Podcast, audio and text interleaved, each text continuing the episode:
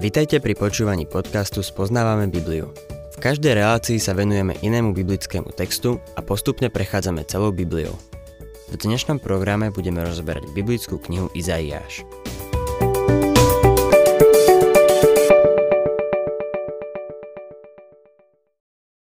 Milí poslucháči, mám pocit, že posledná časť Izaiáša je pre mnohých panenským teritóriom. Žiadna škola zaoberajúca sa proroctvami sa nevenuje tejto konkrétnej časti písma. V tejto kapitole vidíme, ako na Izrael vychádza slnko spravodlivosti. To je to, čo Malachiáš predpovedal, že sa stane v posledných dňoch. Keď príde, bude to ako slnko, čo vyjde uprostred temnej noci. V ten deň izraelský národ bude odrážať svetlo slávy po celej zemi. Cirkev medzi tým bude vytrhnutá a bude s Kristom. Používať izraelský národ a cirkev ako synonymá je interpretácia, ktorá, keď sa dostaneme k textu ako tento, zapadne do bahna. Je to neuspokojivá interpretácia, ktorá nespĺňa rozsah týchto proroctiev. Zdôrazňujem to, lebo to spôsobuje veľký zmetok. Určité školy biblickej interpretácie kladú veľmi malý dôraz na proroctvá, lebo opomínajú pasáže Božieho slova, ako je táto šesťdesiata kapitola, ktorú máme pred sebou. Táto záverečná časť knihy Izaiáš predstavuje vykupiteľa na kríži, ako sme videli v Izaiášovi päťdesiatej tretej kapitole. Vo zvyšku tejto časti nastal určitý pokrok a vývoj, ktorý nehovorí o Božej vláde, ako to bolo v prvej časti, ale o Božej milosti. V prvej časti bol dôraz na zákone. Tu je dôraz na milosti. Podobne ako v prvej časti tu vidíme, že v zákone je láska. Rovnako vidíme, že v láske je zákon. Táto kapitola nás privádza k úplnej manifestácii tisícročného kráľovstva. päťdesiata deviata kapitola skončila tým, že vykupiteľ príde k Sionu. V šesťdesiatej kapitole vidíme, ako už prišiel. V hebrejčine je niečo, čo je známe ako prorocký čas. Keď prorok hovorí o udalosti spätne, ako by už bola históriou. Izaiáš hovorí o mnohých budúcich veciach, ako by sa už stali. Napríklad začína slovami: Vstaň, zasvieť, lebo prichádza tvoje svetlo a Hospodinova sláva vychádza nad tebou. Musíme chápať, že keď Boh hovorí, že sa niečo stane, on je už na tej druhej strane. Preňho je to také isté, ako by sa to už stalo. Inými slovami, proroctvo je forma, do ktorej sa nalieva história. Izaiáš šesťdesiata kapitola, prvý verš. Vstaň, zasvieť, lebo prichádza tvoje svetlo a Hospodinova sláva vychádza nad tebou. Prichádza svetlo, o ktorom píše Malachiáš v tretej kapitole, v dvadsiatom verši. Vám však, ktorí sa bojíte môjho mena, vyjde slnko spravodlivosti a zdravie bude v jeho lúčoch. Druhý verš. Lebo hľa, tma bude pokrývať zem a temnota národy. Ale nad tebou vyjde Hospodin a jeho sláva sa zjaví nad tebou. Pán Ježiš Kristus je svetlo sveta. To bol jeden z jeho výrokov, keď bol tu na zemi. Keď príde na zem druhýkrát, bude tým svetlom.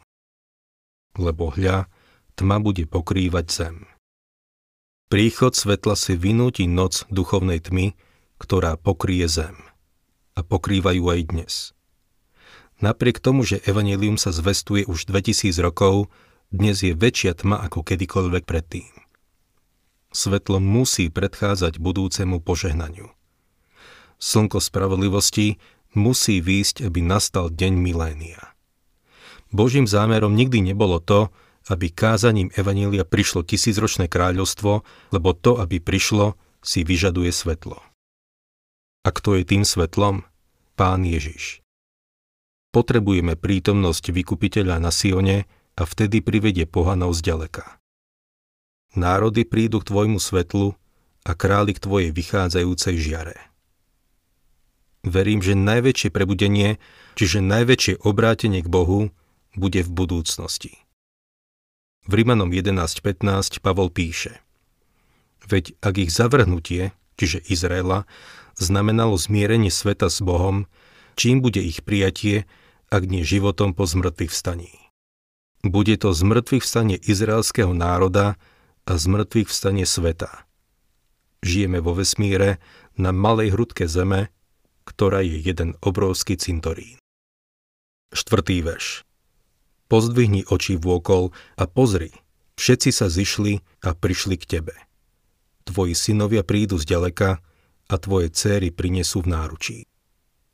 Hoci sa vzbúrili a boli rozptýlení, vrátia sa do zasľúbenej krajiny, ale v poslušnosti Bohu. Ženy, ktoré sú slabšie, prinesú v náručí, ako ženy, ktoré nesú v náručí svoje deti. Piatý verš. Vtedy uvidíš a zažiariš, zachveje a rozšíri sa tvoje srdce, lebo sa k tebe obráti bohatstvo mora a blahobyt národov príde k tebe. Tu vidíme ohromný pohyb národov, ako smerujú k Jeruzalemu. Po pevnine, po mori a vzduchom. Bude to udivujúce. Šiestý verš. Záplava tiev ťa pokrie, ich mláďatá z Midianu a Zefy, všetci prídu zo Šeby, prinesú zlato a kadidlo a budú zvestovať chválihodné skutky Hospodina. Mudrci nielen od východu, ale z celého sveta znovu prídu s darmi. Vykupiteľovi prinesú zlato a kadidlo. Všimnime si, že mu neprinesú mírhu. Prečo? Lebo mírha poukazuje na Kristovú smrť pri prvom príchode. Pri druhom príchode mu mírhu neprinesú. Toto je skutočne pozoruhodný verš. Čítajme ďalej siedmy. Všetky stáda Kedáru sa zhromaždia k tebe, baránky z Nebajot ti budú slúžiť a vystúpia ako ľúbezná obeta na môj oltár a tak oslávim svoj slávny dom. Stáda prinášajú do Jeruzalema na obetovanie. V chráme v tisícročnom kráľovstve sa obete znovu obnovia. Pre niektorých to môže byť ťažké prijať, ale stará zmluva je v tomto bode veľmi jasná. Prečítajte si napríklad Ezechiela štyridsiatu až štyridsiatu štvrtú kapitolu. Verím, že tieto obete budú poukazovať späť na Kristovu smrť, tak ako stará zmluva na ňu poukazovala do budúcnosti. Bude to mať rovnaký význam. ôsmy verš. Kto sú títo? Letia ako oblak, ako holuby k svojim holubníkom. Ak je v písme nejaké proroctvo, ktoré by predpovedalo lietadlo, tak toto je ono. Myslím si však, že ide skôr o námorné lode. Nie je to odkaz na súčasné dianie, keď Židia cestujú do Izraela lietadlom. Niektorí sa nazdávajú, že sa tým naplnilo toto proroctvo, ale nesplňa to celkom rozsah tohto proroctva. deviaty verš. Áno, mňa očakávajú ostrovy a zámorné lode na čele, aby ti priviezli synov zďaleka, s nimi ich striebro a zlato kvôli menu Hospodina, tvojho Boha, kvôli svetému Izraela, lebo ťa oslávil. Zámorné lode iných národov privedú Izraelitov späť do zasľúbenej krajiny. Národy, ktoré Izraelitov predtým nevočili, im potom pomôžu v návrate. Namiesto toho, aby si za to vypýtali peniaze, im dajú dary, ako Egyptenia dali Židom, keď vyšli z Egypta. Konec koncov, Židia si od Egypťanov prevzali len mzdu, ktorá im nebola vyplatená. A nebola to malá suma za tých štyristo rokov. jedenásty verš. Tvoje brány budú neustále otvorené, vo dne ani v noci ich nezatvoria, aby ti priniesli blahobyt národov pod vedením svojich kráľov. Spasené národy sveta prídu do Jeruzalema. dvanásty verš. Národa kráľovstvo, čo ti nebudú slúžiť, budú zničené, národy budú úplne vyhladené mečom. Pán Ježiš jasne povedal, že národy budú súdené podľa toho, ako zaobchádzali so Židmi. V tisícročnom kráľovstve sa skloní každé koleno a každý jazyk vyzná, že Ježiš Kristus je Pán. Všetci budú nútení sa Ježišovým pokloniť. Nútení budú verejnou mienkou. Niektorí sa nebudú chcieť v srdci pokloniť, ale formálne sa poklonia. Na konci milénia bude vypustený Satan a tí, čo sa budú v srdci búriť, budú k nemu prirodzene pritiahnutí a vtedy nastane posledná vzbúra. Vtedy bude uvedený večný aspekt kráľovstva. Verím, že v tom čase nastanú radikálne zmeny. Zem už nebude pozaplátaná, ale bude nová zem a nové nebo. Boh urobí veci nové a dá im nový začiatok. Teším sa na to. Už mi nie je tak dobre, ako keď som sa narodil v Texase. Rád by som začal odnovu. Boh urobí všetko nové. Nebude prerábať starú prirodzenosť. Dá mi novú prirodzenosť a dá ju všetkým, ktorí v neho uveria. pätnásty verš. Miesto toho, aby si bol opustený, nenávidený a nikým nenavštívený, urobím ťa pýchou na veky, radosťou pre všetky pokolenia. Ako Izaiáš povedal v druhej kapitole, Jeruzalem sa stane centrom zeme. V tom období bude veľa požehnania. šestnásty verš. Budeš sať mlieko národov a požívať prsia kráľov. Spoznáš, že ja som Hospodin, tvoj spasiteľ, tvoj vykupiteľ, Jákobov mocný. Bohatstvo Jeruzalema, ktoré si národy ukoristili, sa vráti aj s úrokmi. sedemnásty verš. Na miesto bronzu prinesiem zlato a na miesto železa prinesiem striebro. Na miesto dreva bronz a na miesto kameňov železo. Za tvojho správcu ustanovím pokoj a za tvojho vládcu spravodlivosť. Je zaujímavé, že v tej krajine je tak veľa predmetov z bronzu. Na trhoch v Egypte a Libanone sa predáva veľa bronzových predmetov, ale v budúcnosti sa namiesto nich budú predávať predmety zo zlata a striebra. Inými slovami, drahé kovy budú znovu bežné. Všimnime si ďalšie úžasné veci, ktoré sa udejú. devätnásty a dvadsiaty verš. Slnko ti nebude viac svetlom vo dne, ani mesiac so svojím jasom ti nebude svietiť v noci. Ale Hospodin ti bude svetlom na veky a tvoj Boh tvojim jasom. Tvoje slnko už nezapadne a z tvojho mesiaca nebude ubúdať. Lebo Hospodin ti bude svetlom na veky a dni tvojho zármutku sa skončia. Bude tam Ježiš, ktorý je svetlo sveta. On je takisto svetlom nového Jeruzalema. Svet už nebude potrebovať pouličné osvetlenie. Koniec koncov, slnka a hviezdy sú pouličným osvetlením vo vesmíre. Boh ho neosvetlil veľmi dobre, lebo do toho vstúpil hriech, ale potom všetko poriadne rozsvietí. dvadsiaty druhý verš. Z malého sa stane veľký rod a z nepatrného mocný národ. Ja, Hospodin, urobím to rýchlo, vo vhodnom čase. Ľudská sila narastie bez toho, aby sa ľudia uchyľovali k vitamínom. Pán Ježiš povedal, že duch je ochotný, ale telo slabé. Z vlastnej skúsenosti môžem povedať, že moje telo jednoducho so mnou nestíha. Chcel by som ísť oveľa rýchlejšie, ale telo ma zdržiava. V budúcnosti sa to však napraví. Tu na zemi, ako aj v nebi.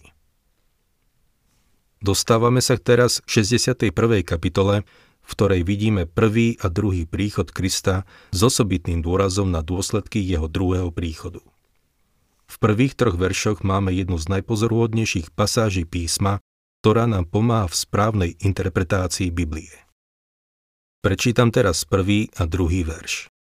Duch Pána, Hospodina, je nado mnou, lebo ma Hospodin pomazal, poslal ma hlásať radostnú zvesť chudobným, obviazať rany tým, čo majú skrušené srdce, zvestovať slobodu zajatcom a väzneným prepustenie, ohlásiť rok Hospodinovej priazne, deň pomsty nášho Boha na potešenie všetkým zarmúteným. Tu vidíme systém biblickej interpretácie. Keby som to čítal bez toho, aby som poznal novú zmluvu, nevedel by som, o čom hovorí. Kto to hovorí? Duch Pána, Hospodina, je nado mnou. Ak je to Pán Ježiš, týka sa to jeho prvého alebo druhého príchodu. Nuž, v Novej zmluve máme Boží výklad. Keď Pán Ježiš išiel do synagógy v Nazarete, kde vyrastal, prečítal túto časť. V Lukášovi štvrtej kapitole od šestnásteho po devätnásty verš čítame. Prešiel do Nazareta, kde vyrastal, a podľa svojho zvyku v sobotu vošiel do synagógy. Keď vstal, aby čítal, podali mu knihu proroka Izaiáša. Knihu rozvinul na tom mieste, kde bolo napísané. Duch Pána je nado mnou, lebo ma pomazal zvestovať chudobným evanjelium a uzdravovať skrušených srdcom. Poslal ma vyhlásiť zajatým prepustenie, slepým vrátiť zrak, utláčaných prepustiť a vyhlásiť milostivý rok Pána.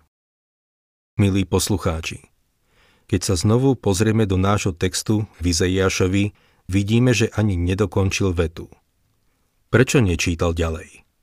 Zvyšok vety, deň pomsty nášho Boha na potešenie všetkým zarmúteným, neprečítal. Prečo? Všimnime si, že zavrel knihu. Zámerne ju zavrel. V Lukášovi ďalej čítame. Na to zvinul knihu, vrátil ju sluhovi a sadol si. Oči všetkých v synagóge sa upreli naňho. On pokračoval. Dnes sa splnilo písmo, ktoré ste práve počuli.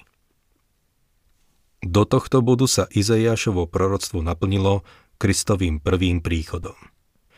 Izaiáš nerobil rozdiel medzi Kristovým prvým a druhým príchodom, ale Pán Ježiš áno. V Izaiášovom proroctve je malá čiarka, ktorá delí prvý príchod od druhého. Mohli by sme povedať, že tá čiarka už trvá dvetisíc rokov. Toto je systém biblickej interpretácie. Na budúce to chcem ilustrovať veľmi presne, lebo je to jedna z najdôležitejších pasáží. Vidíme v nej systém biblickej interpretácie, alebo, ako teológovia hovoria, toto je hermeneutika. Môžete to volať ako chcete, ale je to niečo, čo nám umožňuje otvárať Božie slovo a porozumieť mnohým veciam, ktoré nám povedal.